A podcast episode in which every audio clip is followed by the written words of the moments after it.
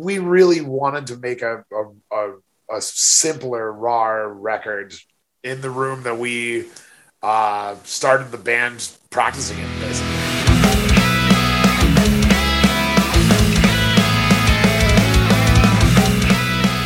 Welcome to Growing Up Punk, the podcast about punk rock and all its friends. My name is David, and my friend is Aaron. This week's episode is my interview with Tim Brown. He sings and plays guitar in the Colorado band Elway. Elway isn't a new band exactly. In fact, they've got a handful of full lengths and other releases under their belts. Their latest album, however, The Best of All Possible Worlds, which came out earlier this year, is my introduction to the band. So, in this episode, Tim shares a few songs that influenced him and, uh, you know, kind of who he owes, he says, the band sound too, if that makes sense, as well as some songs from the Elway library. He shares uh, some of his thoughts and uh, stories behind those songs. Before we get into it, just some housekeeping to get out of the way. Go follow us on social media at Growing Punk Pod. You'll find us on Instagram and Twitter. Uh, you can also join our Patreon. We've got merch available. Links for all of those things are available in the show notes or in the links of our social media bios. And of course, wherever you're listening to the show, subscribe. If you're not a subscriber now's an opportunity. Hit that subscribe button. You can also you know rate and review the show which helps get it into more people's ears. It helps recommend it to other listeners. Uh, in, uh, an easy way to do that is you can just share the episode with friends as well. Anything helps grow the show. All right let's get on with it. This is my interview with tim brown of elway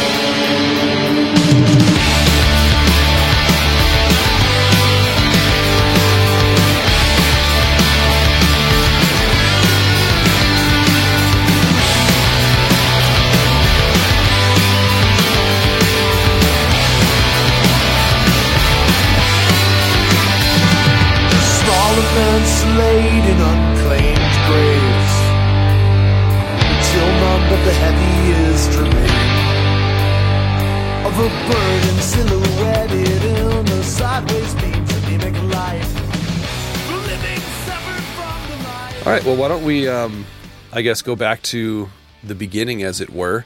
Uh, do you remember the first punk or hardcore band or song or album or whatever it was that kind of turned you on to the onto the, onto the scene? Um, I think that the uh, the first punk song that I ever heard and really uh, loved. I was riding the bus to school, and I was in like third or fourth grade or something, and uh, somebody on the bus had a boombox and was playing uh, "Bad Habit" by The Offspring. Nice. yeah. And uh, yeah, being like a third, you know, in a third grade or whatever, and like a song that says "stupid, dumb shit, goddamn motherfucker," Yeah. I was over the moon. you know? Yeah. I can remember um, listening to that song. I want to say it was grade six uh, when I heard it, which I don't know when, when did that album come out? Because that would have, when I was in grade six, that would have been 95, 96. so Uh, it's, I mean, it was on Smash, so '94, right? Yeah, okay, yeah. Um, and so like that was the first time I can remember hearing it and being in class with class. It was similar, similar thing actually. Is it was uh, you know one of the students in my class in in same class as me that uh, we had like um, a CD player, must have been a CD player in the room, and the teacher must not have been in there because they put it on, and that song came on, and for like the rest of the year. We would just randomly break out in that line, right? Because you feel so cool singing Yeah. that as a young kid, and um, yeah, that's uh, that's awesome. It's still like, uh, what what are your, I guess, what are your overall thoughts on the Offspring? Because they're like one of those bands where eventually I just I lost interest in them, but like that record is still incredible to me. Yeah. Oh, I mean that one, and I mean that one, Ixnay on the Hombre and Yeah. Americana too. Uh, like Yeah. When Americana came out, I was in middle school, and I mean, I was in like sixth grade or something, and uh, and then yeah, I was uh, fucking stoked when that came out. I mean, I still think those three records are great. Do I listen to them very often? Definitely not. Right. But uh, I mean, I still I still probably would remember all the words to any of the songs on those three records. Yeah. I'm not, I really don't like jokey punk songs though. Sure. And like, yeah. yeah, The Offspring's the most egregious offender of jokey punk songs, I think. Yeah, they. It's funny because did they? I mean, I guess they had some that were like on Ixnay and Smash and stuff that were. I don't know if there were any on Smash that were kind of less serious or whatever. Not necessarily serious, but jokier. Whereas like Ixnay, I always thought the song like Mota or whatever was kind of a weird one to me. Then of course when Americana came out, like I loved Americana. Um, it was one of those ones where it's one of those few records where as soon as it's on, it takes me to a specific place, right? Like hanging out with my buddies playing GoldenEye in his basement or whatever, listening to Americana. But there, it's it's interesting because I feel like the Offspring, yeah, they were a pop punk punk rock band, um, but they almost ran like I felt like most of the people that I knew who were into them were also like more so into say like nu metal than other punk, if that makes sense. Uh, they yeah, kinda, they they kind of have like uh uh they're kind of like broy snowboarder music. Yeah, yeah. Um, but yeah, you're right though. Some of those records you put them on now, and there's some for sure some great songs even on Americana. Like the kids aren't all right, man. That's yeah. Like there's some of those songs that come on where I'm just like, man, this band could have been so much better. And like for me, like obviously there are people who like them and they can like them. That's totally their thing. But they just in a similar way kind of lost me with you know maybe the jokier songs. And Dexter's vocals were always a little weird for me too. But I mean that is you know it is what it is. But um, if you had to pick between the Offspring and AFI, who would you pick? AFI. Hands down. Yeah, Oh yeah, I mean like AFI has so Offspring's got three records that are great. AFI Sure. has like five that are great. Right. Yeah. Yeah. And I, I I fell into like a in high school I like fell into a uh, Black Sails in the Sunset, The Art of Drowning, Wormhole. Those are two of my favorite records of Mm-hmm. Right all on. time. yeah. And even though nowadays I have no idea what AFI is up to, something goth, I'm guessing. Uh, yeah, yeah. And that's the thing is like they're a band too where it's it's funny because when I was into them, it would have been Sing the Sorrow, I think was the record. Um and that was like the one that I knew the most, but when I go back and listen to it now, I'm like I don't really recognize this record too much for whatever reason, even though I remember really liking it. But then if I listen to the stuff that came before that, that's now where I'm more like, oh, like they're a really fun band, you know, like at one point. Whereas I don't know if they got just too too goth or serious for me, maybe like Yeah. um, going down that line. Trying to like make like stadium goth music or something. I mean, Yeah. I Sing the Sorrow is actually, I think, my favorite AFI record. Sure, yeah. It, it came out, and I mean, the guitar playing on it is so intricate and awesome. Mm-hmm. It's not as fast or aggressive, though. There is there are two or three songs on there that are like pretty aggressive, but uh, I mean, it was like a, a real nice like. I don't know, Goldilocks zone between whatever the fuck it is they're doing now and where they came from, you know? So, yeah. I mean, I still sesh that record every once in a while. Yeah, yeah, that's fair. What uh, do you remember? Kind of a band or whatever that was like that made you want to pick up a guitar, made you want to start writing and playing music, or was it just sort of something that it was a culmination of just falling in love with music? Well, I mean, I, I I started playing guitar when I was 11, and like the songs that I was trying to learn were like, uh, either like classic rock songs that my parents listened to, Yeah. or like Blink 182, or like really weird shit that was popular at the time, like uh, like Rammstein. you know, it's it's funny because as soon as you said really weird shit that was popular at that time, I was like, "Is he gonna say Rammstein?" and you did, which is, I mean, that's cool. I was like, like I was listening to the song "Du Hast" semi recently. It came up, and I was like, "Man, I remember." You know, again when I was when that song came out.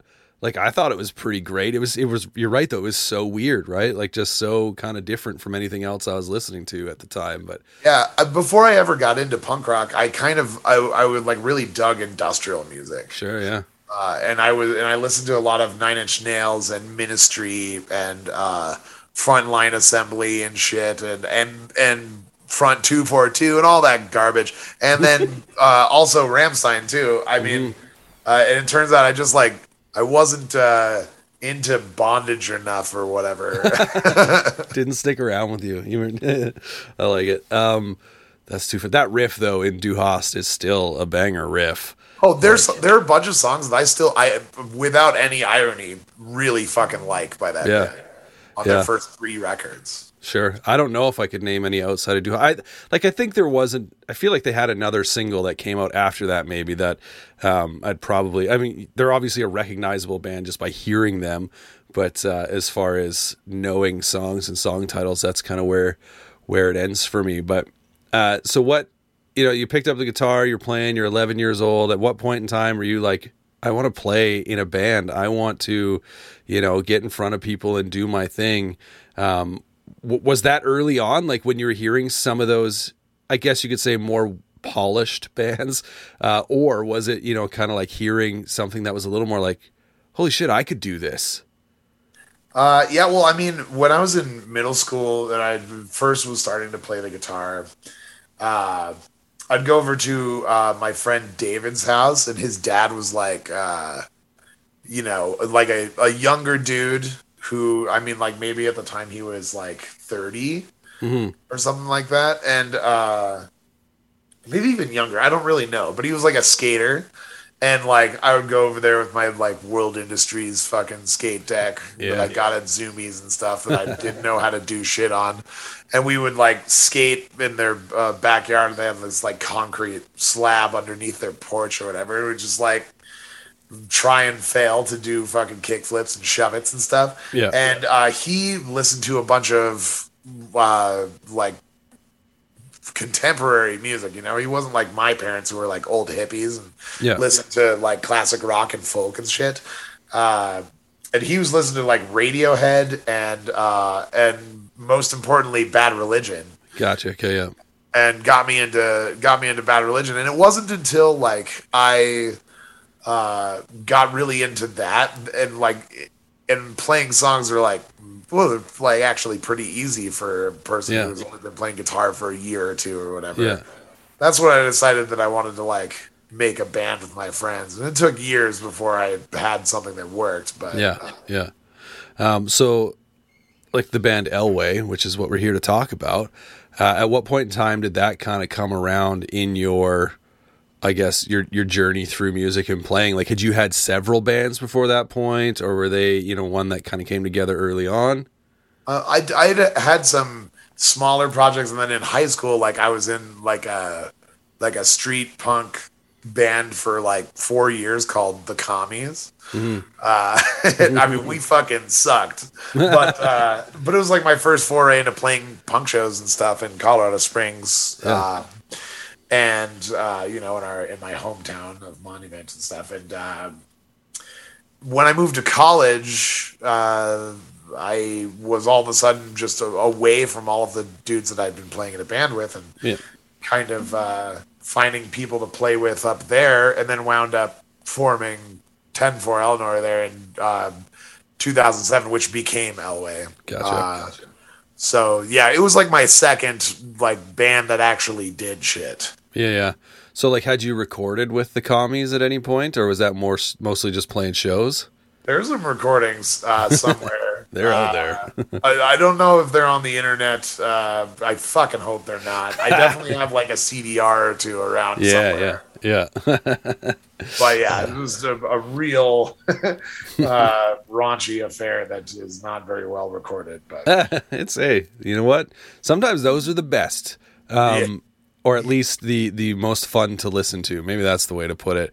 Because I've definitely got floating around CDs out there somewhere of stuff that was recorded in my basement with my high school band or whatever. But um, let's. Uh, I got you to pick three songs from bands that uh, influenced you, whether it was the band in general or the song or what have you. Uh, so we're gonna dive into those now. I tried to. Um, tried to put them in order that it looks that, that they were released so we'll kind of work from oldest to newest as long as uh, it was accurately listed on uh, on apple music but we're going to start with a band that you actually just mentioned uh, that would be bad religion off their album recipe for hate this is skyscraper Come, let us make bricks and burn them hard. We'll build a city with a tower for the world. anything we may propose, anything at all.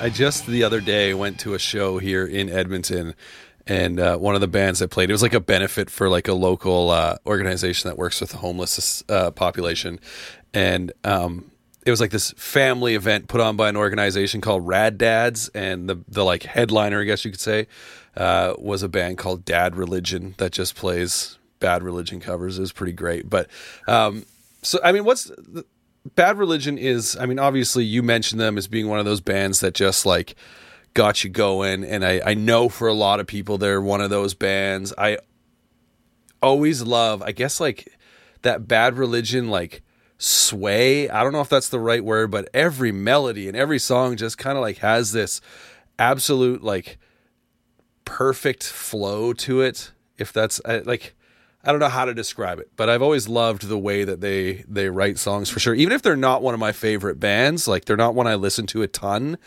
Um, as soon as they come on, a you know who they are, and b they grab your ear.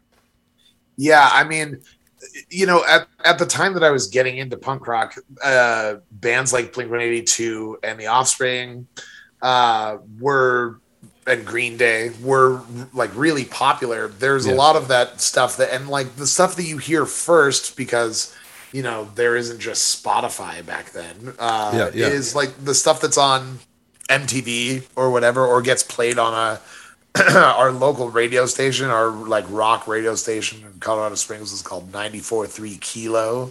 And I'd stay up all night, like hoping to hear a song that wasn't like Puddle of Mudd or Staind or whatever. Right? Yeah. And, uh, and, you know, so you listen to Blink 182 or whatever, or The Offspring, and something about those bands, even though I loved some of their songs, and I still love some of their songs, it was just like a little bit too I don't know. It just sounded happy even when they were sad songs, and I think Right, that it was yeah. because I, I didn't. I was too young to understand that I fucking hated how polished the production was. Sure. And, uh, and Bad Religion was the kind of band that that had uh what I considered to be like the the requisite amount of dirt to Mm-hmm. to sound like they're an actual punk band, but then it didn't fall off the other edge where they start to sound like crass or something because that shit turned me off as well. Sure. And so Bad Religion was the first band where I was like, I love the way these songs are arranged. I love that they're fast and aggressive, but not like doesn't sound like it was recorded in a car stereo, but it doesn't sound like it would play on TRL between Christina Aguilera and NSYNC. You know? Yeah, yeah, that was such a weird time. Like, the, like obviously, like Blink One Eighty Two, Newfound Glory, bands like that. Like, yeah, they were super poppy, but it still like blows my mind a little bit that they were literally running parallel with.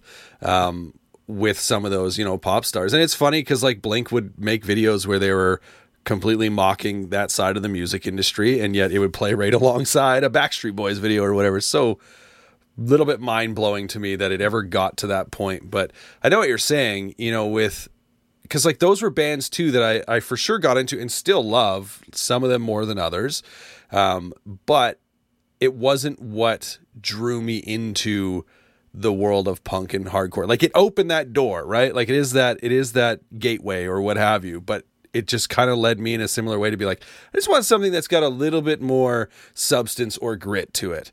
Yeah, like the, I mean, Blink One Eighty Two sounded sounded punk, but I mean, by the time that Enema, State, Enema of the State came out, it was not really what I considered to be like a Yeah. punk band. You know, they're playing stadiums, and uh, you know, I think with so I grew up in a town called Monument, Colorado, just north of Colorado Springs, Colorado. Extremely conservative place. Uh, lots of evangelical churches, and then the United States Air Force Academy is there. Military bases, Air Force bases, all. I mean, it's just a a real who's who of who the fuck wants to hang out with these people. It is like the just military people and fundamentalist Christians, and this is where my hippie parents decided they wanted to live, you know. And so uh, I I was adversarial to this f- from a young age, and I didn't really necessarily even understand why, but I was. And um, to like see Bad Religion records and there's just a fucking crucifix with like the no smoking thing over top of it. I think that that's something that was like fetching to me as like a, a young shithead because I, I wanted to I wanted to be like yeah exactly. Fuck all you people. I fucking hate all these kids in school. And like I don't like you know I don't like Jesus and I don't like religion and this band kind of like had a really nuanced take uh, and, and like sophisticated lyrics that really well written songs Yeah. uh, that spoke to my developing political and religious leanings. You know, Yeah. Do you find it at all ironic that years later they would start releasing like Christmas albums? like I, I kind of think they're leaning into the irony more than anything, right? But it's uh, I always think it's funny when you know you think about bad religion and then they've got these like pretty legit, you know, banging Christmas like versions of old Christmas carols. yeah, I've I've listened to them, uh, and you know, I get it. I get it. I mean, Religion is one of those bands that uh, I, I haven't uh, I haven't stayed incredibly up to date on them. Like I don't know of every song off their last few albums, but I always listen to them. You know, when the Christmas thing happened, I was just like, I mean, okay, yeah, but also, I mean, they're fucking like sixty. You know, Right, like- yeah. I I just saw them with Alkaline Trio a few months ago, and uh, it occurred to me listening to them play that "How Could Hell Be Any Worse" song. That song was forty three years old, Jeez. and I was like, this, "Jesus Christ, this song is almost ten years older than I am." Uh, and they're just you know. You can't you can't have like uh, be on the absolute bleeding edge of uh, of music insurgency for half of a century, you know. so yeah, but in short, yeah, it's kind of lame that they did Christmas. I, I mean, I'm not a big fan of Christmas music in general, but I I kind of like you know chuckling because I'm assuming, like I said, I haven't like looked up to see if they've said anything in interviews or anything like that, but I feel like they're probably just leaning into the irony of a band called Bad Religion uh, releasing and and not even like oh Santa Claus is coming to town, but like legit you know traditional Christmas carols and hymns and whatever, and I think that's it's I don't know it's it is what it is, but. Hark the Herald Angels sings. or- Yeah, right. um, so was this was Recipe for Hate the first Bad Religion record that you heard? Yeah, so uh, we're skating at my friend David's house, and his dad's playing American Jesus. Sure, uh, yeah. the single from Recipe for Hate, and I was like, uh, floored. I fucking loved it. It's uh, like I love that song. And uh, I asked his dad if I could bring the CD home because my dad had a uh, a an external CD uh, CD-ROM drive that could Yeah. bur- that could burn music. Yeah. It's like you had to put the disc in a caddy. You remember that shit? It's like Yeah. you put the disc in the caddy and then load the caddy into the drive. Yeah, yeah. Um, and so I like ripped the songs and so I could put it in my Winamp on my computer. did you did you download custom skins for your Winamp? Fuck yeah, I did, dude. I one that was like that was it was the Godzilla. Remember when like the 1998 version of Godzilla came out Oh, yes. with Matthew Broderick? Yeah. I had one that was like Godzilla themed. Oh man, that soundtrack is was absolutely incredible. Uh, I love the version of uh, Brain Stew. Is it Brain Stew? Yeah. Which, where it's like the the- roar of the Godzilla in between the notes. Yeah. Damn it. But then like Rage Against the Machine had I think No Shelter. Is that what was on that? Um, Yeah. They had and a then, song. Um, and then there's that Puff Daddy song that fucking used With the Jimmy Page. guitar part or Yeah, what- I mean that that listed it said featuring Jimmy Page. So I don't know if it was a sample or if Jimmy Page actually played it again for the track, or if it was like a sample and they're like, all right, to use it, like we'll credit Jimmy Page featuring him or whatever. But I for sure remember that. And then the, like the first time I heard the song Kashmir would have been after that, like knowingly listening to this song is Led Zeppelin, and I was like, wait a second. This is this is from that Puff Daddy song. yeah, the the music video for that song is fucking insanity. Oh, this- I it was like in, in the middle of like you know the time where music videos sold platinum records. Right. So so you know major labels would put a shit ton of money into them, and it's like this video is like like Puff Daddy. Diddy, Dirty Money himself, in like a fancy apartment, and then he turns on the TV, and it's like a news reporter talking about how Godzilla's attacking New York, and then all of a sudden Godzilla just like destroys the apartment that he's in, and he's like falling out of a building and shit. It's like an action movie. Uh, for Fucking a music excellent. video.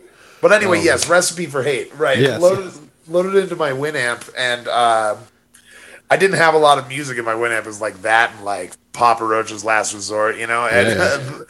and I just fucking I listened to that album over and over and over and over and over again. Uh, I know it like the back of my hand, but Skyscraper wound up being my favorite song off of that record. Uh, Yeah. I love the harmonies and the guitar solo. Uh, yeah, the the harmonies are. I mean, is there a bad? Is there a single Bad Religion song out there without you know those classic Bad Religion harmonies? Because it is again, it's like one of their like I guess staples to their sound or what have you, and they do it so well. Bad, I like. I've sat down and thought about Bad Religion so many times as a. Uh, yes, a punk band, but I feel like more realistically as like a folk band and not like a folk punk band, you know, like the acoustic guitars and all that kind of stuff and whatever you might think of that, but just like how heavily influenced they are by folk music. You know, like a Bob Dylan or what have you, just in like the strength of the lyrics and that the melodies feel a lot more traditional than um, you know, like a, a melody, say from you know, like NOFX or Pennywise or what have you, right? Like they feel a lot more rooted in traditional music than anything else. And that the the I guess two guitar solos on that song I love because it's really just starts with a big like bend squeal, and you know, it's like, all right, I'm here. Um, yeah. but yeah, no, they're they're uh, they get the recognition they get for very good reason. I think.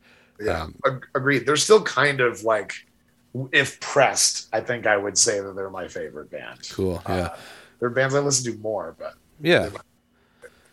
That's fair. I, I've only seen them live. I think the, maybe I maybe I caught them a couple times, like bits and pieces, like on Warped Tour or whatever. But just a couple of years ago, they were up here playing Punk and Drublic with NOFX and Less Than Jake, and I was like, I gotta go. I'd seen NOFX before. I was like, I gotta go simply to see uh, Bad Religion. So I'm glad I did.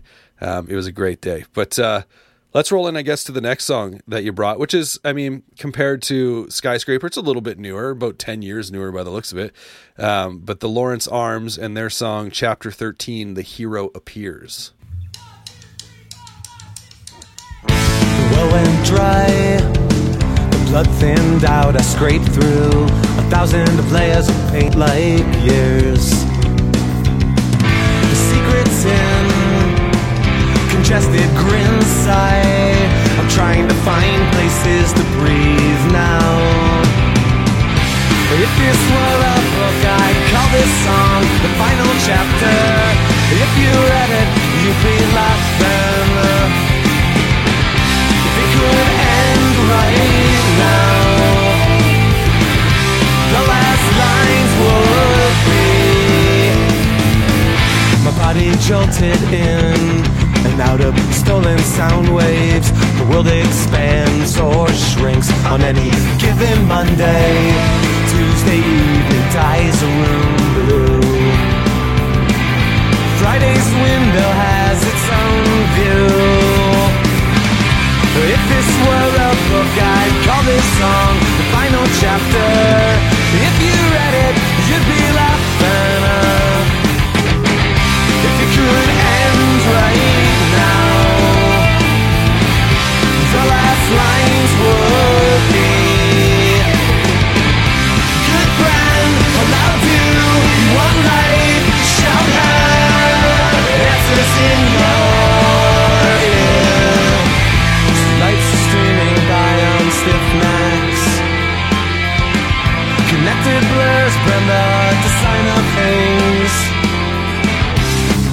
counting then, or maybe hold your breath. Trying to exhale you softly. Don't be so vain. I'm not impressed in past tense. I don't do impressions. The blood has dried. Now I can wash my hands with tears you cried. If you could frame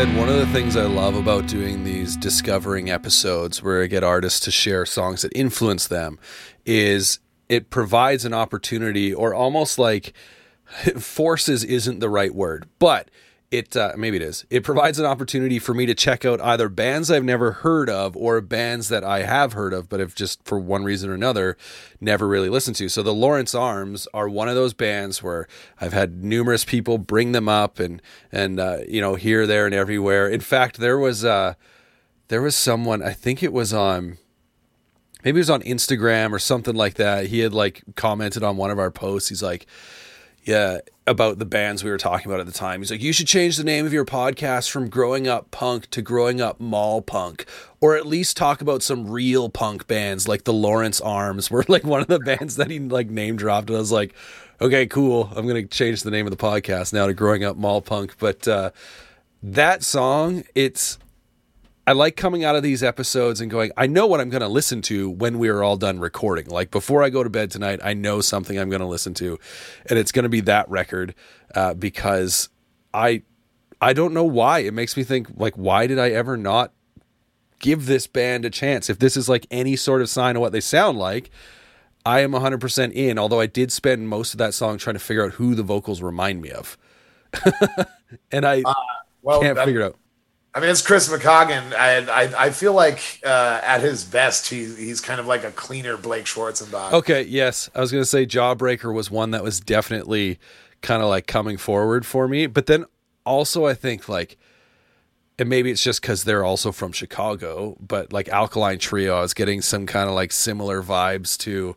I want to say maybe, I, I was trying to think though, I was like, is it Matt Skiba I'm getting the vibes of, or is it Dan Andriano? I don't know. Maybe it's just like that Alkaline Trio sound that I'm kind of like going, like, which is a band I've, I've loved and, and still really enjoy. So that's, I think, and Jawbreaker as well.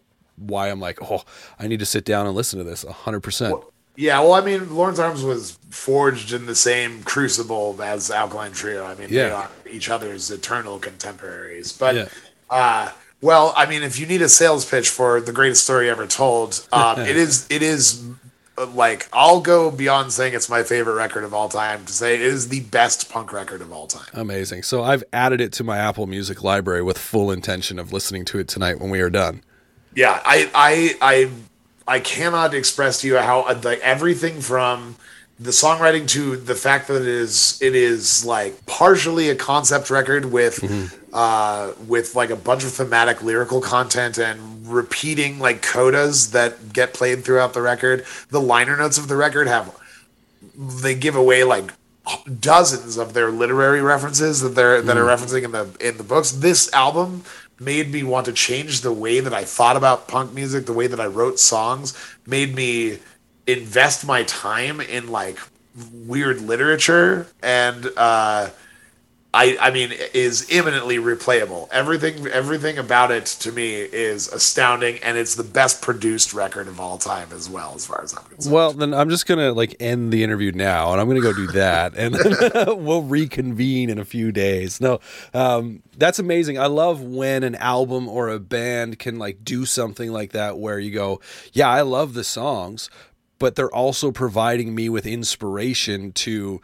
go so much whether it's deeper into the songs themselves or expand your horizons like you said you mentioned like the literature that they're kind of referencing and stuff like that um, and the next band even that we're going to listen to in a, in a moment here where they, they kind of do a, a very similar thing, maybe in a different way. I'm not sure the literature that you're referencing that the Lawrence Arms references versus the next band we'll talk about, but um, but I do love when a band kind of provides you with a jumping off point for more than just going for more than just like, well, that was 35 minutes of, you know, a good time. And there's nothing wrong with 35 minutes of fun either, right? Like just going like, man, I bopped my head along that whole time. Like that's that's great too, but I definitely enjoy a band that puts kind of that extra that extra little something into it.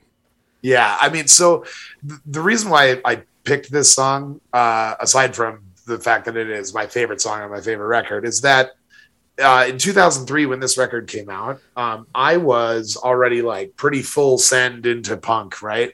Yeah. But I was listening to, you know, NOFX and Bad Religion, and a lot of fucking, a lot of like sort of samey epitaph sounding Yeah, punk yeah. music, right? And it started getting into uh, stuff that was on Asian Man and Vagrant and and uh, No Idea and a couple of other and a couple of other smaller labels, and then uh, getting more into pop punk. But like I mentioned earlier about how Blink One Eighty Two and the Offspring or whatever playing fast punk, but it was just a little bit too polished, and I it took me hearing Bad Religion to find something that was like in the Goldilocks zone that had the Mhm. right amount of dirt or whatever. Yeah. And uh, for me, listening to New Found Glory and all of the shit that was popular in 2003, like the early November and all that, that kind of Yeah. shit, and like Thrice, all of these bands, like, they lacked, uh, uh, I don't know, a je ne sais quoi that made them seem like real to me. It was just too pop, polished, too poppy, too snotty. And uh, when I first heard this record, my friend Drew uh, gave me his CD. Uh, and I took it home and I was like and my my world changed forever because it was it was not it was it's still like polished but it's not nasally poppy MTV sounding pop punk and it's not quite as dirty as pop punk that would like like Dillinger 4 or or so, or something like that where I feel like Dillinger 4 is just a little bit too gruff for me to get into at that age Uh, Yeah. and then later on obviously I I I managed to Yeah. but uh yeah, just hit me at the perfect time and seemed to be the kind of band that had that was after my a, a band after my own heart, you know. Um, and yeah, I've, I've I've definitely I've made a whole a real meal out of how much I fucking love this band and their songs because uh, in case the for our listeners here they haven't heard my band, uh, we're definitely kind of living at least partially in the house in the Lawrence Arms built. Sure, I can see that 100. percent Um, yeah, I had a quick question as you mentioned thrice there. Did you was there any point in their career where you were able to kind of like get into them a little bit because they're a band that has had such varied sounds over, you know, however many what I think they kind of got kicked off in the early 2000s there or whatever, so the past 20 plus years. Um, was there any record you were able to kind of get into a bit? I think I liked a couple of songs off of the Artist in the Ambulance. Yeah, yeah. Um, but like I don't really in my head Thrice is a type of punk song, mm. and not a song that I remember really. It's sure. like the the guitar is doing like a hammer on pull off lick where it's like and then it's minor but then the chorus is major yeah. uh, but i can't really i can't really remember anything that like super stuck with me they and then yeah, i was gonna say they um they took a turn at well there was a whole because like the artist in the ambulance i absolutely loved still love but they took a couple albums where I was like I don't understand what you're doing and they kind of got a little more experimental whereas like now as as a grown ass man I suppose I can go back and some of those records like Beggars or uh, I think it's called Major Minor, uh, which is funny that you just brought that up about the you know, the minor verse and the major chorus sort of thing. Um, and then uh, oh, why can't I remember? They just released a record, a couple, not Palms, and not their newest one, but there was one their third record that's now their third newest, I guess. I can't remember what it's called off the top of my head, but they just like took on this sound where I was like, okay, you know, I can get a little bit more into this, but uh, they're definitely a band. I don't. When people are like, ah, I never really got into them, I'm like, I can see why. Like, there's a lot of, you know, there's a lot of stuff to either love or a lot of stuff to kind of go, not my thing, you know. Um, but uh, yeah, and I love that you mentioned Vagrant Records because like Vagrant Records, No Idea Records, who you also mentioned in there is kind of like those other labels you started exploring. They were definitely the sound that I was more drawn to uh, as I was kind of you know graduating high school and, and kind of stepping out or whatever. Um, so uh, I love love going back on bands like that. But uh, yeah. Yeah. I mean, the thing that I like that I appreciated about uh, about Thrice, even though if I, it was not like my favorite, Yeah. but there are a lot of those bands that were taking elements of that like pop punk emo thing that was happening around that time, where it's like the songs are not just like stupid, silly, fun punk songs; they're like emotive, and the lyrics are actually, uh, you know, well like well conceived and well thought out and they actually mean something.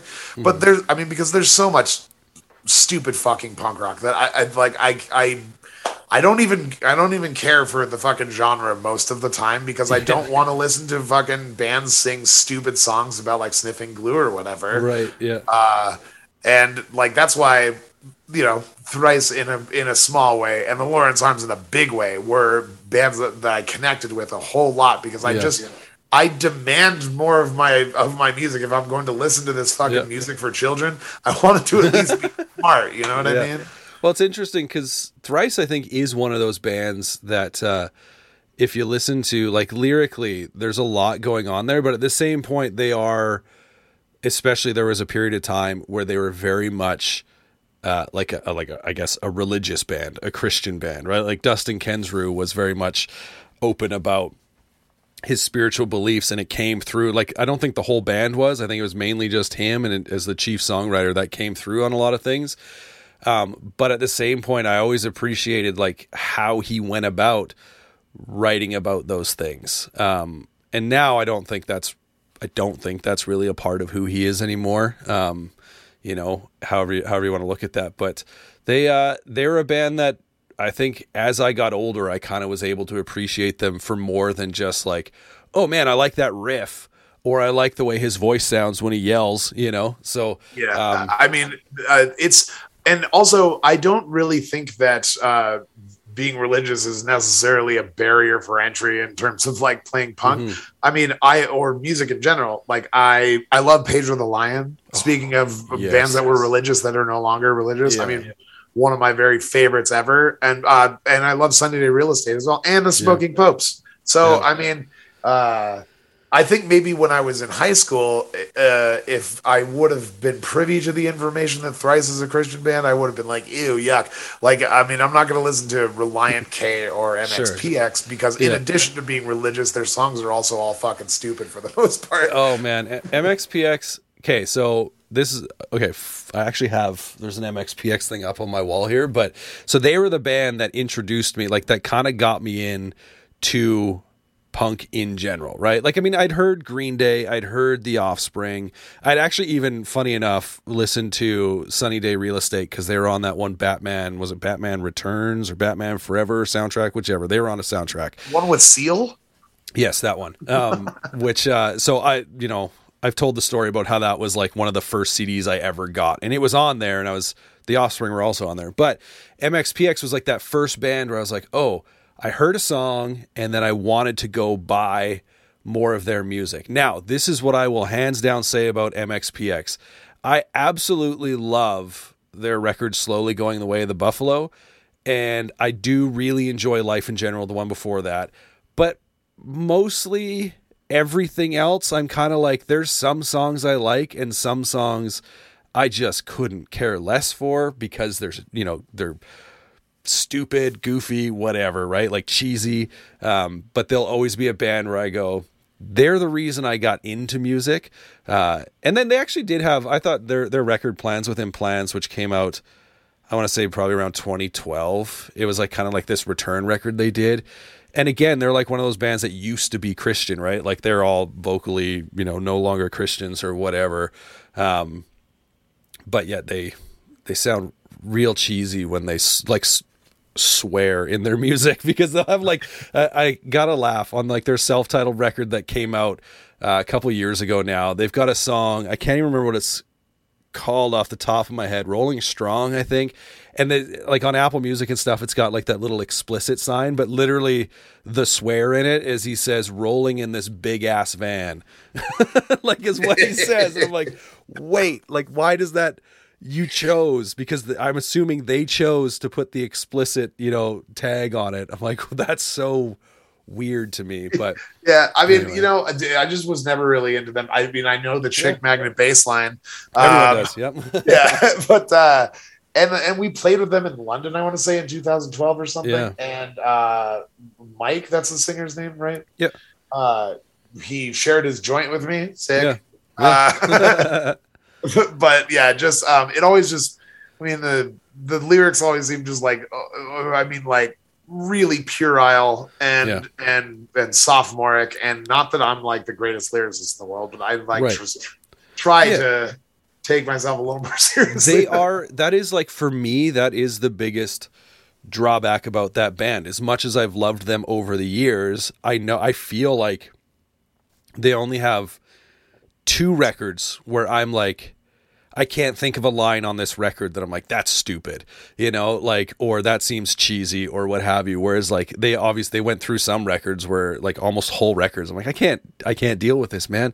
But um, they're, uh, I don't know, they're they're one of those bands that I'll forever feel a certain kind of connection to because you know I think everyone has that first band where they're like I need to buy everything that's available like if they if someone has fallen in love with music and maybe it's more so you know in like those alternative kind of um, you know like genres whatever whether it's, whether it's punk or metal or whatever where they discover that band they're like I need to buy everything you've got out right now and uh, yeah they they definitely have have some records that are far better than others yeah I mean, yeah. every, it's cool that everybody has that band. That band was yeah. bad religion for me. Yeah, exactly, hundred percent, right? Like, you know, yeah. and um, your band was just a little smarter.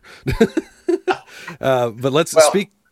Oh, as I say, speaking of smart bands, let's get into this last one here because uh, this band. And it, well, we'll play the song and then and then we'll talk about them a little bit. So from their record Potemkin City Limits, uh, this is Propagandhi with name and address withheld.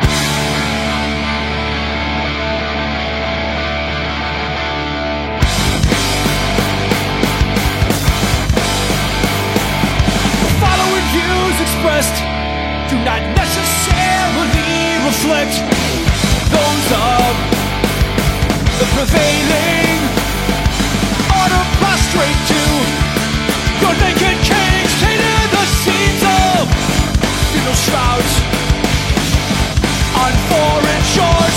Shed no tears for the dead the dead of the endless list of informal wars. justification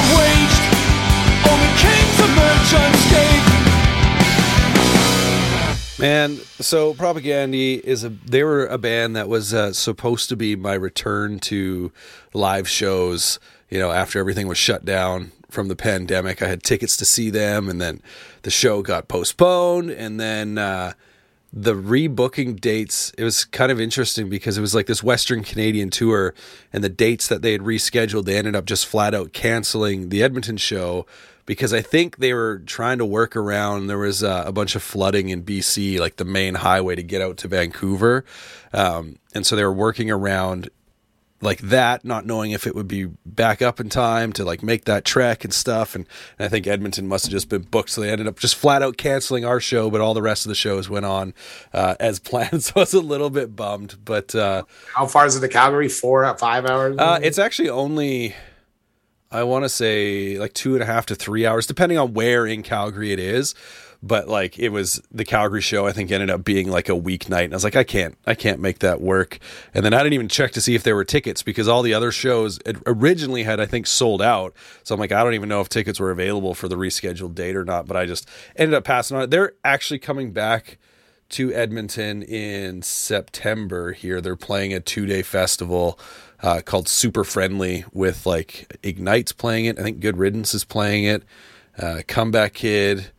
Uh, there's a bunch of a bunch of bands that I'm like, ah, I should see if I can get to that one because Propagandhi's been like that one band who I haven't I haven't like this was the first time I can remember knowing they were coming and like being able to get tickets for it. And so I was a little bit bummed when it got uh, when it got canceled. But one of these days, I'll see Yeah. those see those guys. But um, yeah, they're a band that I know the first like my real introduction to them after hearing their name float around for a while was Today's Empires, Tomorrow's Ashes. Like that was the first record of theirs I bought, and I just remember being blown away by the. Uh, I'm I'm assuming in the lyric book, I think it talked about you know, obviously like what a lot of the songs were about, but then also that CD was like an enhanced CD. And I think it had like a documentary or something on it. And I was just like, holy shit. Like, cause this was at a time where, you know, like I was talking about those kind of the more pop punk bands that were introducing me to that world. And like, as I was kind of venturing out looking for something a little bit more and, intro, you know, getting introduced to bands like Good Riddance and stuff like that, that I was kind of really starting to fall in love with. Propagandhi was just kind of next in line. And then going like, man, like there there's so much for you to consume and digest uh, when you put on a Propagandhi record. Oh yeah, I've been on. Uh, there's a, a the podcast. Uh, uh, Unscripted moments, yeah. yeah, I've, I've been on twice because Nice. I, I, I adore how infinitely nuanced their music is. Yeah. Um, I was first introduced to them where I had How to Clean Everything. Uh, Brian, who is the other guitar player in LA, who I've known since I was a kid, uh, had a copy of the CD, and uh, I wore that fucking thing out. And then Less Talk More Rock as well. And then um, uh, I remember when uh, Today's Empires, Tomorrow's Ashes came out, it was so radically different that at Yeah. first I was a little bit like miffed by it, maybe Yeah, yeah. Uh, because I was young and I was the perfect age to listen to that that uh, Epitaph punk that sounds like cartoon music and Yeah. like and and that's what I was listening to. So it was radically different. And then uh, I mean, the older I got and the more time I spent with the records, the more I realized that Propagandhi is a band that won't even put out records unless it's better than the last one. Sure. Yeah. They are one of those bands, definitely, that you can make an argument. For me, anyways, you can make an argument to my ear that any record outside of actually like how to clean everything and for me less talk more rock that you could make an argument that it's their best record. Like those first two i've never like there are some songs i like and then some some songs where i'm like ah you know whereas the rest of them i'm just kind of like yeah like it's absolute you know like great song after great song. We actually had um russ rankin on the show quite a while ago now. It was i want to say it must have been like 20 was it 20, 2021 i think uh, so last year, but um, and he actually talked about Propagandhi and he talked about the song Dear Coach's Corner and he said it is in his mind the best punk song ever written. Like he says it's so good it makes him want to stop writing because he's never going to be able to match up to that sort of thing. Right now obviously Russ Rankin and you know Chris Hannah they've got very different writing styles and you know uh, please keep doing what you're doing because I, I love good riddance too but um yeah, like they are just one of those bands that, you know, I like what you said, where they won't put out another record unless it's going to be better than the last one. Yeah, I mean, and th- so with this song in particular, so before Potemkin City Limits came out, I got a, a, a uh, I ordered a a mix, a comp from G7 Welcoming Committee Records, Yeah. is their record label that they used to have that's Yeah. defunct now. Uh, it's called Take Penicillin Now, and it had a uh, like a demo version of this song on it. Cool. Yeah. And uh, there are a couple of other songs that I liked from that comp as well, but I listened to this song on repeat because, uh, I mean, obviously it, it was it was 2004 when I got the comp, um, uh, and obviously in the United States we're in the heat of uh, blind nationalistic jingoism, uh, Yeah. war in Iraq, rah rah Yeah. these colors don't run patriotism in the post 9-11 world or whatever and um, we were sort of as punks being fed by fat wreck and by punk voter this like salvo where it's like just vote for a democrat and Right. like that'll be the, the you know then all of a sudden everything bad that is happening will go away because you know democrats are better than republicans objectively. Whatever. Um, and uh and it was just all this like support our troops rah rah bullshit everywhere you looked. And i was living in a conservative part of the country. And uh, this song all but comes right out and says i don't know you shit just because you're a fucking soldier and and like you're just poor people being ex- exploited like anybody else. And uh it really like had like a, a, a an unrepentant take on American militarism at a time when I think I really needed it, and like and the punk scene really needed it. Um, and so this song, I think it is one of the, if not the best political punk song. of all time. Yeah, well, it's it's interesting like bringing in those themes because for me, like Dear Coach's Corner was something that kind of introduced those thoughts to me as well. But as you know, being a Canadian, uh, growing up loving hockey specifically. Now, this is something that happens, you know, at sporting events all over, at least North America. I don't know how much it happens, you know, in European countries and stuff like that, but but just like the celebration of the military and you know this and uh, like I'd never really thought about it. Like yeah I've literally watched hockey games where soldiers have rappelled down from the rafters as part of some pregame you know ceremony thing. And I'm like like what does this have to do with hockey right? Like what does this have to do with what's going on? And so they were for sure like a band that kind of opened my eyes to you know like how much how much does society western society because it's what i know like how much does it celebrate that sort of stuff right? Like and and just like the struggle with that. Like i i have family members that were in the military and that are still very you know not active military but still very connected to it obviously with everything that they'd you know spent 30 years of their lives doing or whatever right? Like um so it's it's just kind of wild. And forever you know canada was like always known as oh we're this like peacekeeping country. So when all this stuff is going on it's our soldiers that are there that are taking care of you know the the i guess victims or whatever you want to call them right? Like in these war torn countries. But then kind of slowly after 9-11 and you you saw that ramp up in the states like canada's just always sort of been a country that sort of follows in you know the lead of the united states. And we're even seeing it now with stuff that's been going on in the country you know up here and stuff. And i'm just like why? You know yeah. so like Propagandhi is just one of those bands for sure. Like at the same time they'll obviously dive into like on this record in particular potemkin like i love the song bringer of greater things. And like this you know, what it teaches because in canada you know we're just seeing now like all these um discoveries, I guess you could say, uncovering of you know like these mass unmarked graves at uh, residential schools where you know indigenous children were taken from their homes, you know, from their parents, and uh, a lot of them abused and died, and you know, and like that wasn't something we learned about in school, but they were singing about it in 2005 when you know it's like 15 years later finally that really starts to come to the forefront here like and is like talked about regularly. Like it's it's wild some of those things that they were like talking about long before they were even everyday conversation. Yeah, I was gonna say uh, the idea of uh, the Canadian military being peacekeepers. Why don't you ask any First Nations person? What yes, exactly. Right. Like that's uh, that's the thing. I mean, the the the thing that it, that I mean, Propagandhi is is the most practiced, nuanced uh, political punk band there is. Right. I mean, there, there's so much to unpack in in every single one of their songs, and it really helped me formulate my uh, political opinions about the world more than any other band because.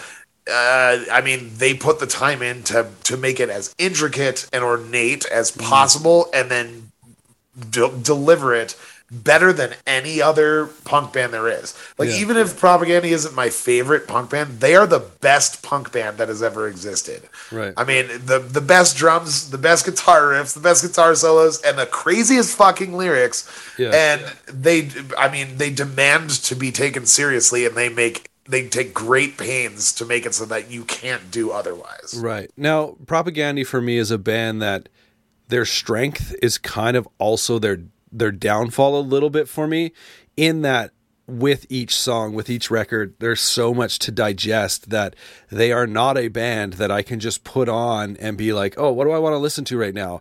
You know, I'm say uh, I'm making supper or whatever. Like I just want to put something on. They are not one of those bands where I can do that. So the amount of time that I end up spending with the band is a lot less than some other bands. You know, and you said right there, like they may not be your favorite punk band you know, but there's an argument that they are the best punk band, uh, which I can I can see that argument for sure. But uh, you know, it's not every day I want to sit down and and have to you know feel like I'm preparing to write my thesis when I listen to a band. You know, um, yeah. Having said that, you know we I'm I'm aware of one of my favorite songwriters of all time because of Propagandhi, like John K. Samson is you, you mentioned Pedro the Lion earlier. So like David Bazan and John K. Samson are probably when it comes down to crafting songs and writing lyrics are more than likely number one and two on my list of just like all time favorite writers. Now, Dave Bazan musically, I kind of typically get more drawn to than John K. Some of John K's stuff, but when I sit down with a John K. record, what I absolutely love is the fact that you know, similarly to Propagandhi, where you know, like Chris Hannah will write about Canadian history on some of this, you know, and, and bring up these things, um, these issues and what have you. Uh, in Canada, and I'm like, oh yeah, like I I know people who have firsthand experience of that or this or that. John K. would write songs or does write songs about like small town Canada. Who gives a shit about this place, sort of thing, right? But he's like, I'm gonna write songs about it because it's what I know, and you know, you're gonna you're gonna love it. And every time, you know, he writes a song about you know cruise night riding around the Dairy Queen parking lot on his 10 speed. I'm like, yeah, I uh, I can I I know exactly what you're singing about, you know. So the, thing I love about John K. Samson is mm-hmm. that uh, he he tends to make like the you know these things that are benign or ordinary yeah. makes them kind of precious. You know what? It's yeah. sort of like the songwriting equivalent of Wes Anderson's filmmaking. Sure. Yeah. Where where it's like everything is so uh, like it's precious. It's fucking adorable. Like you, you, you took something that is like you literally that's first song on Left and Leaving is just a list of shit Yeah. that, that you were selling at a garage sale, you know? And it's like, but somehow it, it he adds and peppers in little lines that are just that will make you feel things. I mean, like it's mm-hmm. it's he's an incredible songwriter, like almost nobody else. And Chris Hannah's that way too. The the difference is is that you can listen to Weakerthans song or John K. Samson song and you can get the whole package and you mm-hmm. can you can leave the song having understood everything that just occurred. 100%, and yeah. Propagandhi's like, do your fucking homework. Yeah, you know? yeah. And I don't I always want to do homework. And well, that's what I was saying earlier. I think though with John K. is that like, I feel like he could like, because because Chris Hannah lyrically, I feel like gets as much in there as he can, right? Like he knows the story he wants to tell or the message he wants to to send to get across, and he's going to do it in whatever way it needs to be done. Whereas I think like with John K., I feel he's a lot more like straight up poetic, I guess maybe is the word. You know, he may leave some details out to get the story across, but he's also not typically in his songs from one to the next trying to educate you or trying to, you know, get you um, you know, amped up about a cause or an injustice or what have you, right? Like uh he's he's not typically, you know, um he's not typically writing songs with that goal in mind. So he can leave some of those things out to make the song flow a little more and to make you feel a little more um, settled, I guess, in a song. Yeah, it's like uh, him leaving Propagandhi is like uh, it's like a divorce that's for the better. Sure. You know? Yeah. Now we get two Christmases, you know? Yeah, I like it. Let's get into uh, your band. I also got you to pick three of your songs, and uh, my introduction to your band was actually the new album, "The Best of All Possible Worlds."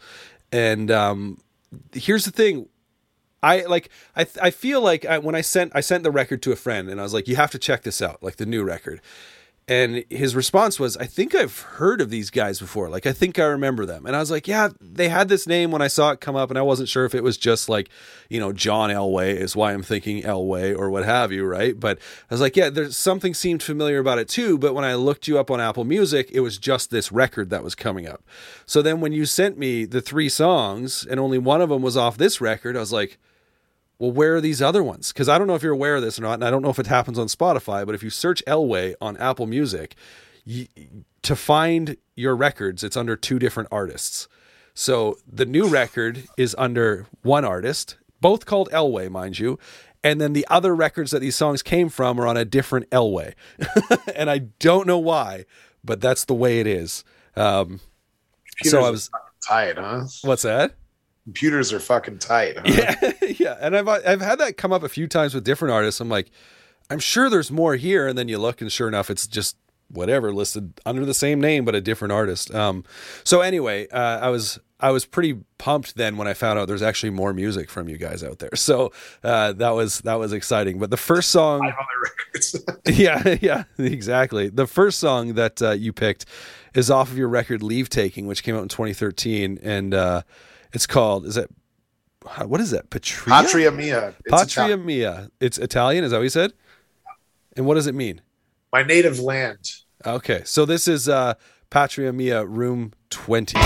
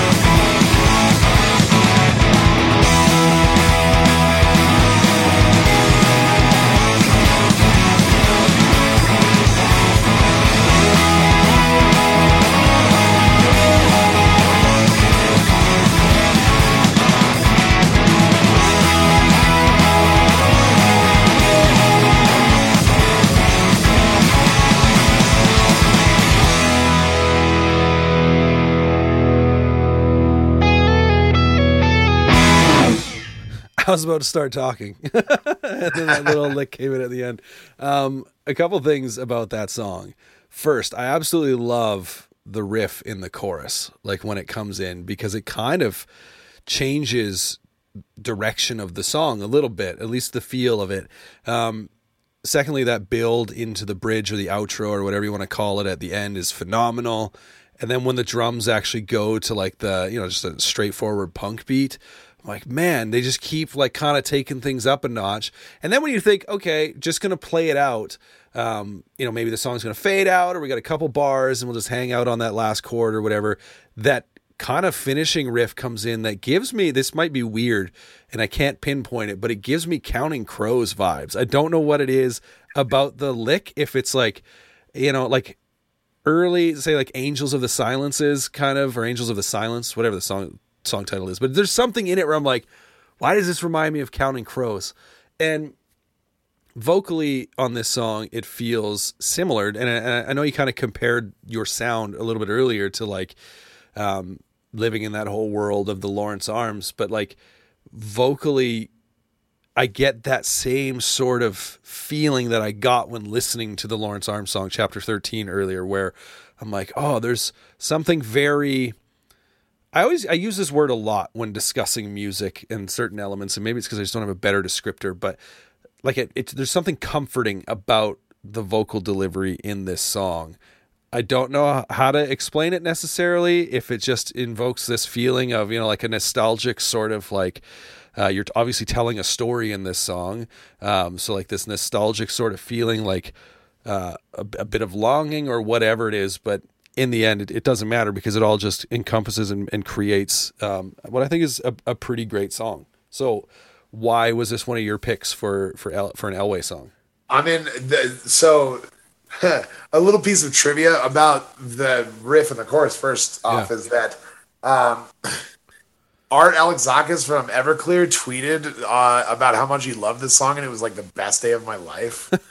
That's funny. it, it was fucking sick. But uh, I picked this song because it's sort of like it's it's one of our favorites to play live, and it's one of my favorite songs we ever wrote uh, because it's like sort of emblematically Elway uh, in a way. So like the song is is is named after an Ezra Pound poem, and it contains a reference or two to uh, to Ezra Pound uh, talking about how much he loves New York City, basically. But uh, this this song was written during a time when we were uh, touring constantly and like uh, and always on the run, and um, just really reminds me of that time in our career. And um, we uh, we we added the like the parenthetical to the song title, the Room Twenty, because uh, when we were on tour in 2012, uh, Tony Sly from No Use for Name died. Yeah. And uh, there's a song at the end of the No Use for Name record, More Betterness, called Yeah. Room 19. Okay. And yeah. I borrowed a little bit of the melody for the verses. Interesting. Now, now I'm gonna have to go back and listen to it. Like, so h- hence room 20 it's a, Yeah. it's, it's room 19 adjacent Yeah. but uh it just i don't know i really like this song i really like a fucking a patient build and i like that it's a song in 3 parts sort of you know hundred percent. Yeah. uh and just i don't know uh, an early an early fave elway song of mine and i just i love playing it live Yeah, yeah. That that slow build, I think, um, because I don't know how often this happens to you, but I love music with builds in it. But it often it often feels like when listening to a song, you're like, okay, they're building towards something. Where a lot of times I feel maybe a little bit let down by the build where I'm like, oh, I wish it kind of like either, you know, if it's like a build where they hit, you know, halftime and it's just like big sound, I'm like, I wish it just felt more, you know, oomph. Or I wish, you know, a lot of times you'll have songs that build and then they're like, ha, just kidding. And it's like the false build and they just end right as it's supposed to crescendo, right? Like right as it's supposed to like explode. But with a song like this, the build is not that the build is subdued. You said it was slow, which I think works, right? Like where it kind of as the elements change, it's one of those songs where I'm like, "Oh, maybe I wasn't expecting that to happen, right? Like, um, where all of a sudden it goes into like just the straightforward, you know, like double time punk beat or whatever. And then uh, when the riff comes in, where you thinking, where, you know, at least when I was listening to it, I was thinking the song was going to be done. It's like, oh no, there's still got a few more bars because we've introduced this riff now. And then you even, you know, fool us a little bit at the end by having a little like closer, um, which which I thought was great. But uh, yeah, the the build for sure, the like gang vocal sort of thing that you got going on, like it it ties. I think it ties everything together and definitely feels you you know you said it felt like a song in three parts or what have you, and it, knowing that the journey, I think that the song kind of goes on. Which so is the song about touring or? um because I, I if i recall like thinking back i think you do do you have lines about getting in the van yeah getting in my big ass van just like Yeah. Rolling in that big ass van man yeah, the song is about what would be like Patria Mia, uh, my like my homeland or like my native land. This talks about, I mean, a time in the band's history when we were Yeah. on the road all of the time, Yeah. and that was our native land at the time. So yeah, it's a song about being in a band with the people that you love the absolute most in Yeah. the world. Yeah. Well, which I think, you know, that's I think definitely calling that time in your life a journey and a journey that you're still on, I think is fair. And so I think the song kind of encompasses that with, you know, the the different parts or what have you. I think that's pretty rad. But um, let's get into the next song that you picked, which is uh, the title track off uh, your 2015 album, which is called Better Whenever.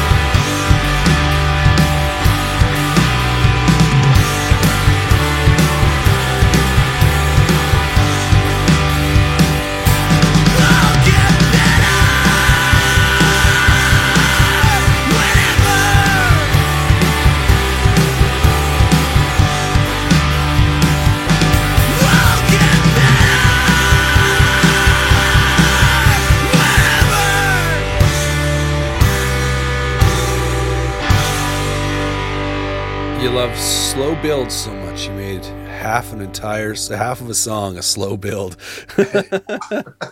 Fucking love it, man. That was fantastic. Uh, and I think I, I, I love how the lyrics during that slow build though are so like specific. Um, clearly, it seems like it's a song about distance between you and someone important in your life.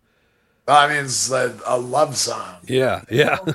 um, but like, so just the lines about you know like hopping on the different you know modes of transportation. I was a little bit bummed that you didn't mention a van, um, but then you know talking about driving, paying for flights, like just doing all this stuff. It's like just to be together and. uh yeah, no, man, that was that was a great song. The the first half before the slow build started, I was actually getting kind of like like Promise Ring vibes out of the whole thing, which I love.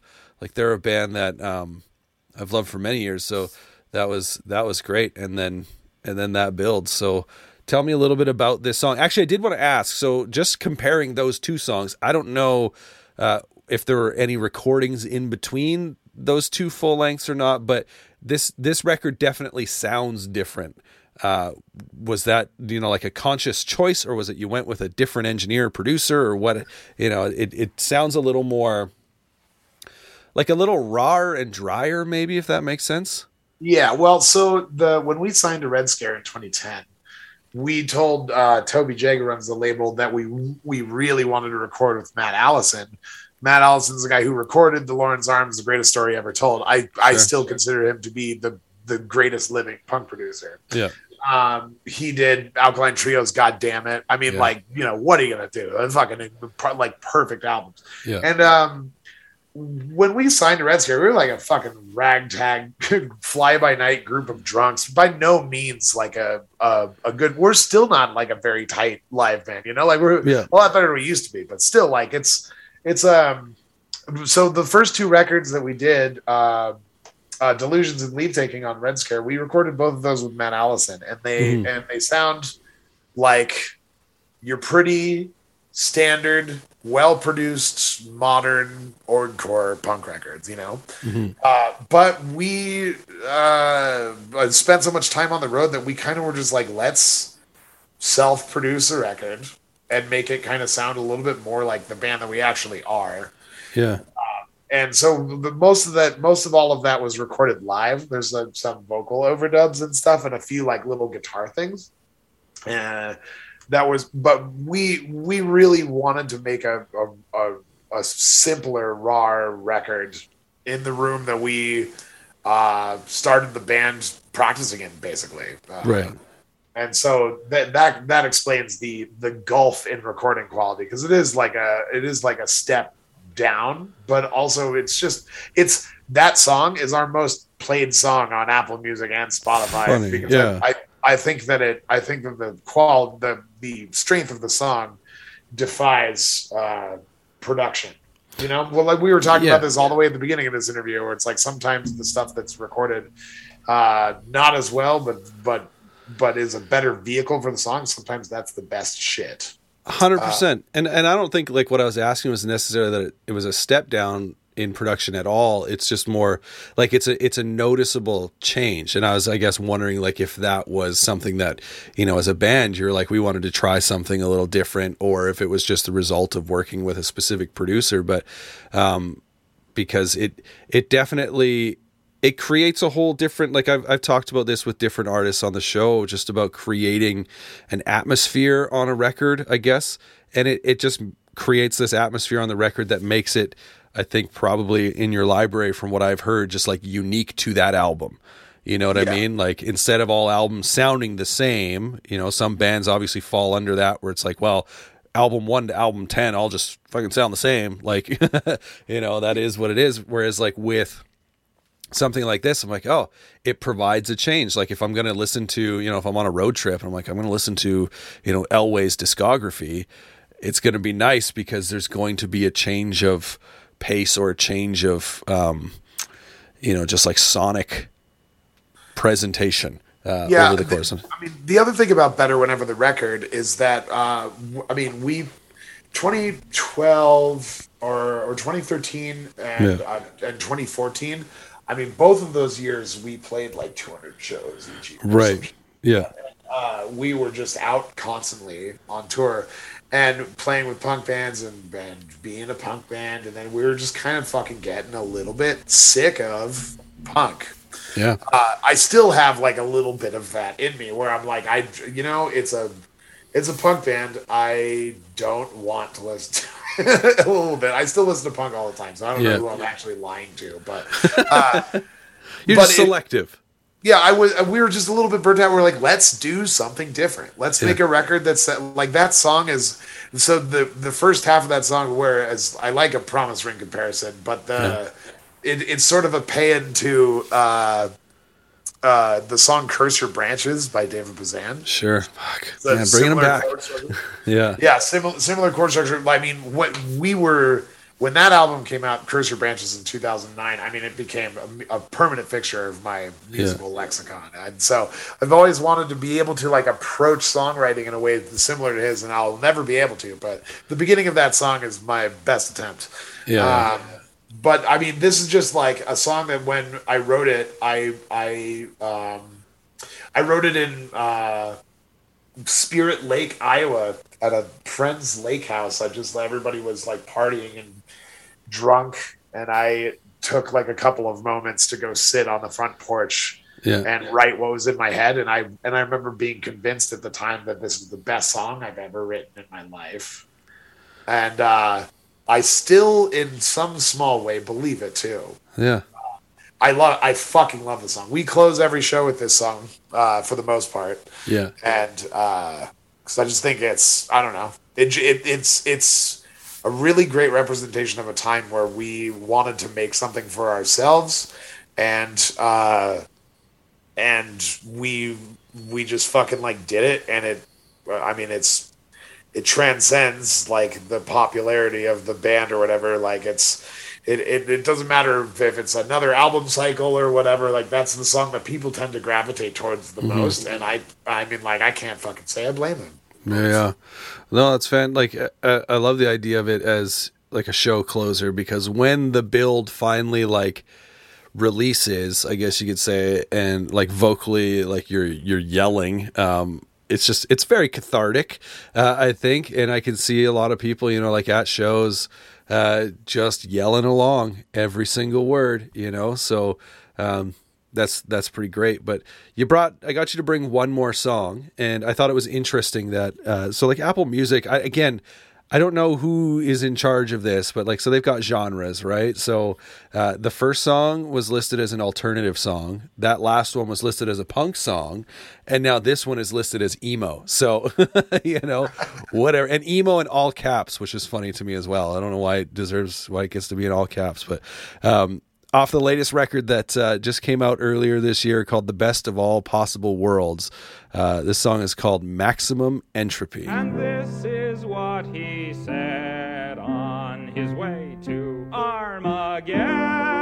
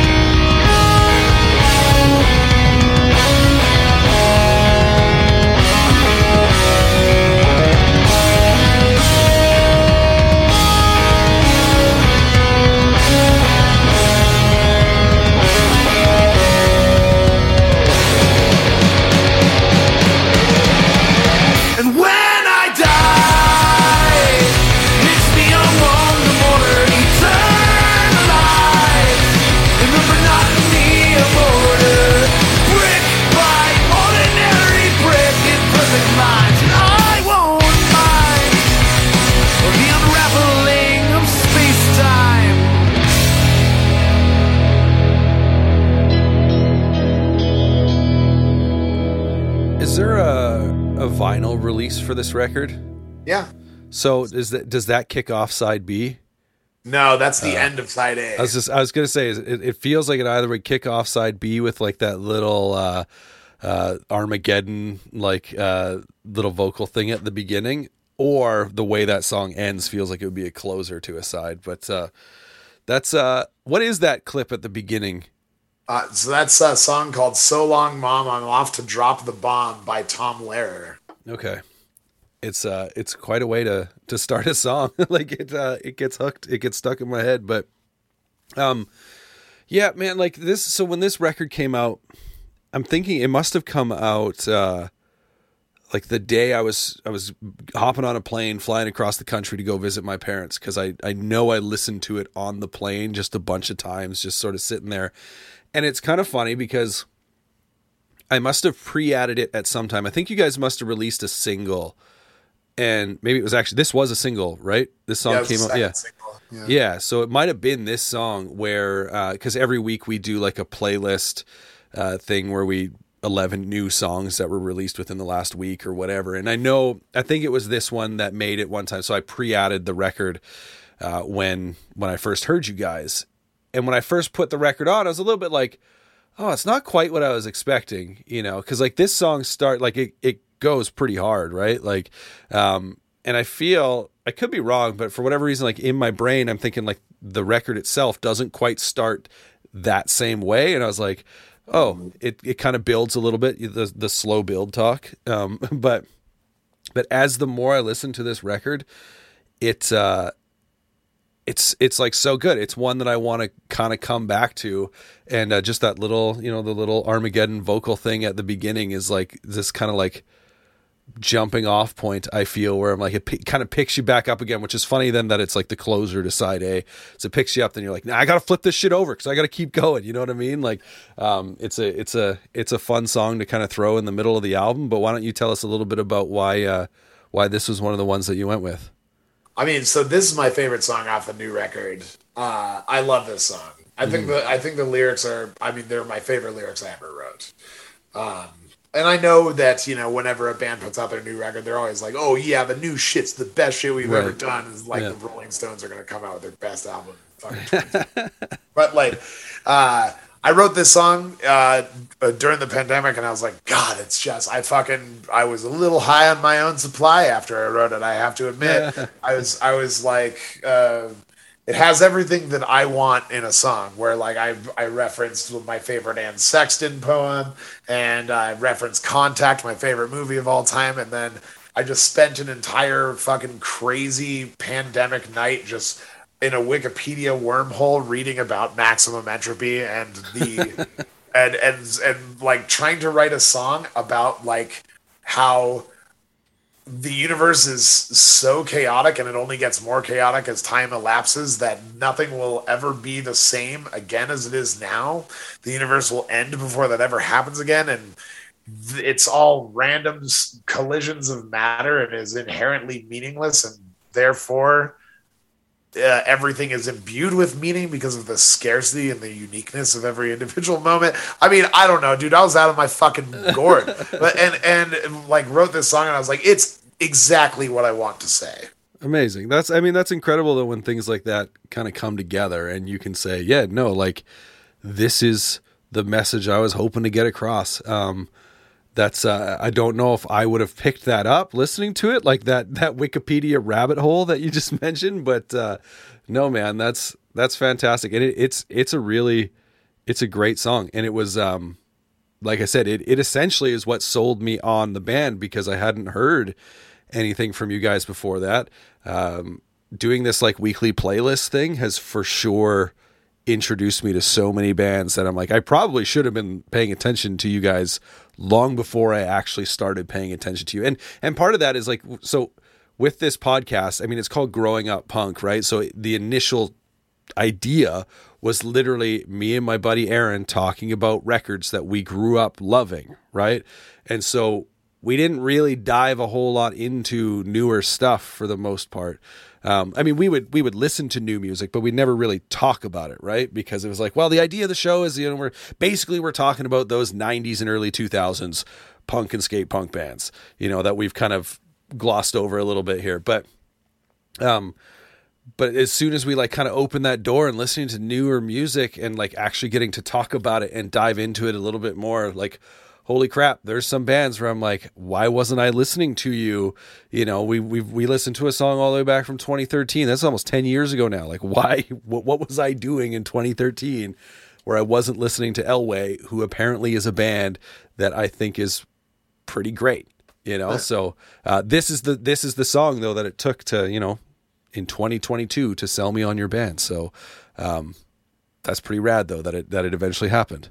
Yeah, I mean, well, hey, the, that's an enviable position to be in because I think anyway, because uh, when I first discovered Bad Religion, when Yeah. like David's dad showed me American Jesus, man, I had How Could Hell Be Any Worse and Into the Unknown and Suffer No Control and Against the Grain and Generator all to listen to Right, because they had all they had all come out, and so I had hours of music to listen to because I was, you know, I didn't discover it until later on or whatever. I was just too young or it just didn't Yeah. happen. I love it when I find a band that I all of a sudden love. You know what? L- last year I got into Manic Street Preachers, Sure, yeah. uh, and like I'd never listened to Manic Street Preachers at all. Uh, and I listened to a song that I thought was fucking awesome, and I was like, "Wow, they have a a fucking deep discography." Yeah. And so I just spent, you know, two months just being like, I'm a Manic Street Preachers guy now, and I'm just gonna listen to all of this shit and get into all these records.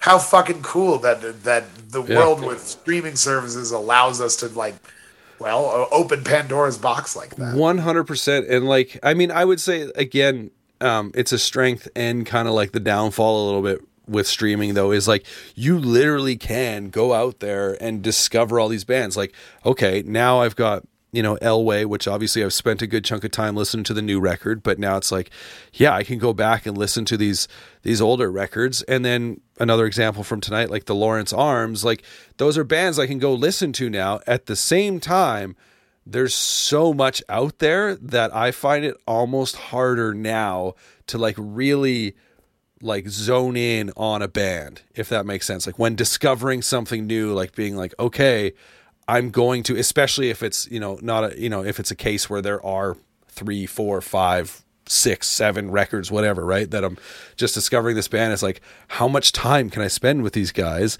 It's all there and it's all at my disposal but uh, there's there's so much distraction out there at the same time you know um, which is you know like I, I asked you about the if there's a vinyl release for this record because like collecting vinyl that's one of the reasons i kind of like i originally started collecting vinyl back in would have been 2003 like my grandfather uh, he was moving out of their you know family home into like a condo right and so he had this um, you know like one of those like record players that was literally like a cabinet, like a piece of furniture. He's like, I can't take this with me. Do you want it? And so at the time, I was like living in a basement with you know with some roommates and whatever. I didn't have a ton of space, but I was like, okay, like I don't know what I'm gonna do with it, but sure, I'll take it.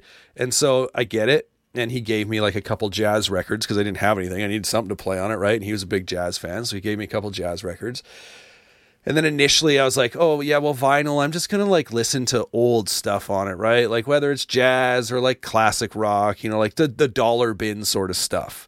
I wasn't going to go out and buy newer stuff. Although one of the first records I purchased was Very Emergency by The Promise Ring. Uh, I found it like in a used record store and I was like, you know, pretty sweet. And I've still, it's probably the oldest, like the record I've had the longest because I do still have it. But, but anyway, you know, and then I stopped collecting for a while because I was just like, well, what you know, I got to sit at home and listen to this, and you know, records weren't really a thing for that long, you know, for for a while, anyways. And then they started coming back, and I started, you know, once streaming services became a thing, I'm not buying CDs.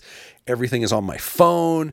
I'm missing like that focused of just sitting down with a record, with an album, and so that's where vinyl collecting came back with a vengeance for me and now you know it's like i spend probably too much money on it but it is what it is and uh, but it's it's all about that physical i think enjoyment of listening to music and not just it being easily you know in, in, extremely disposable if that's the right word Right, sure. I mean, we're bombarded with it, right? Yeah. But I mean, the thing is that some people, there'll come a time sooner than you and I probably think where it's like uh, vinyl collecting is even more bespoke or whatever than it is now, or Yeah. is like even more esoteric to have a vinyl collection. yeah But the the key is like what makes you connect with the music directly. And Mm-hmm. you know, when I was a kid, I didn't have records. My parents had a record player, but I was downloading MP3s illegally off the internet and Yeah, listening to so shit on my yeah. Winamp or whatever. And because it was so hard to get it, I had fewer albums. I spent more time with them. 100% but yeah. Even with a, a world where you can just stream whatever the fuck you want, you, I mean, I find you fixate. I anyway, I fixate on different things, different bands, different albums, or whatever, but just in a different way. Where it's like, I mean, if something grabs me, it's not by virtue of necessity that I listen to it over and over again, but it's yeah. because I really, really like it and keep Yeah. coming back to it. You know? That's, I mean, and that's a, a great point because there definitely is something about, you know, when it was, when you were buying CDs, you know, when you were a teenager or whatever, you could probably only afford to get CDs every now and then. So it was like what you had was what you could listen to. So if you happened to buy something that it turned out you were like, ah, it's okay, you still had to spend time with it because it was like you couldn't just like necessarily move on to the next thing, right? Because you just spent 15 bucks on it or whatever of hard earned money. But sometimes I do have to like also like pace myself a little bit, I find with a record. Like when Glow On by Turnstile came out last year, I listened to that record so much that I was like, okay, I need to stop because it, it's very much a record that I love, but there are elements about it where it's going to burn out on me really quickly, right? So I'm like, okay,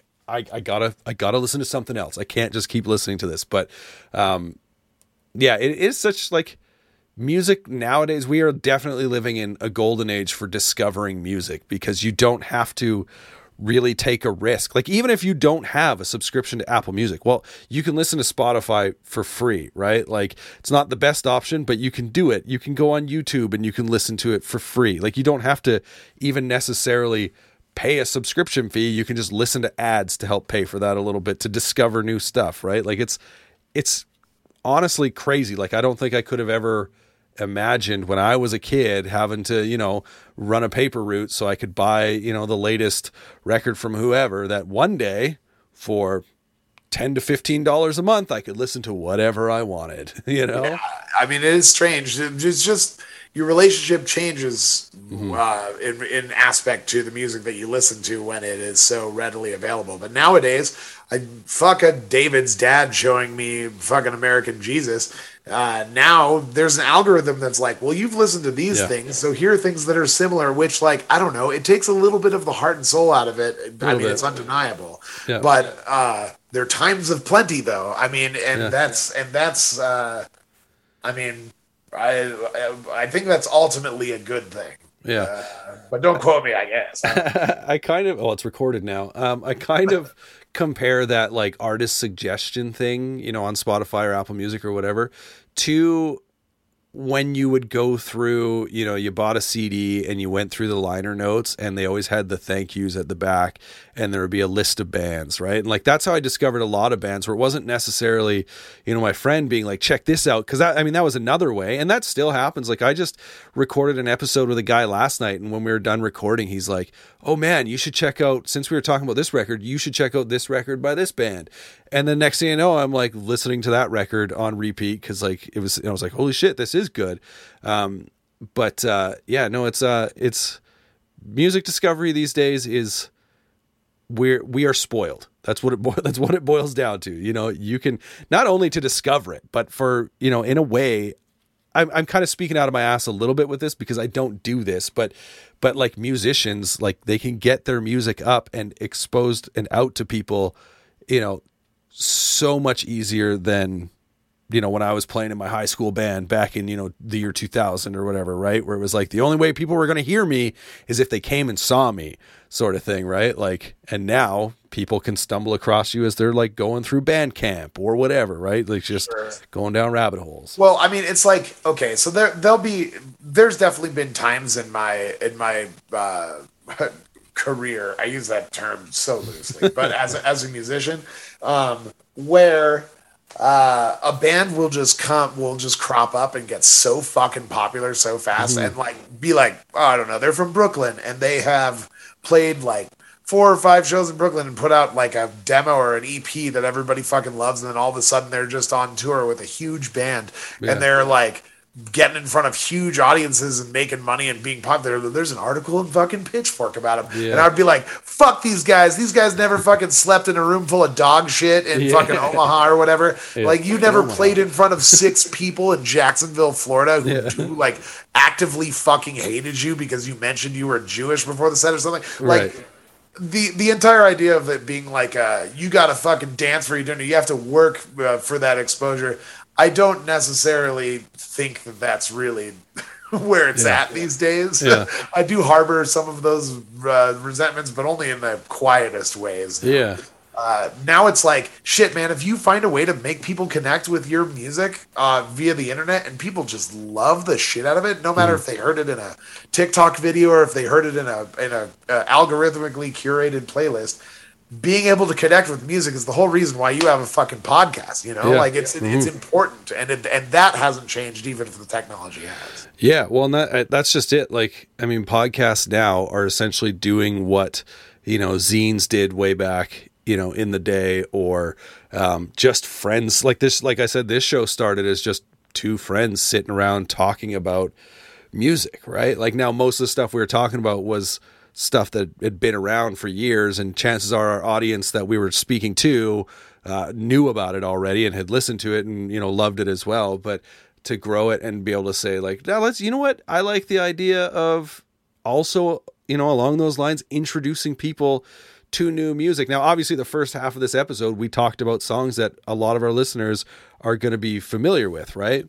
But um, it's uh, the idea is introducing people to new music and getting kind of back to that thing that made music really exciting. I think at that point in your life where it was like, oh, this band is blowing my mind right now, and I heard about them this way or whatever, right? Like, uh, just something like you said to connect to, um, which I think, yeah, is is incredible, and that's that's why people love music. Yeah, it's the best feeling in the world, really. Yeah, man. Well, you know what? Thanks for doing this. This was a lot of fun, and uh, I kept you up pretty late, so thanks for being cool about that. Oh yeah, well I'm in your time zone, so I mean. Oh, you are. Oh, so, sick. I'm in I'm in Denver, so I'm Oh, yeah mountain time. That's even better. So it's not nearly as late. All right, cool. I was for whatever reason in my brain, um, I was thinking you were on uh, on the, in the Eastern time zone. So uh, no, that that's even better, man. Well, cool. Thanks for not staying up quite as late as I thought it was. Yeah, well, thanks for having me. It's super fun.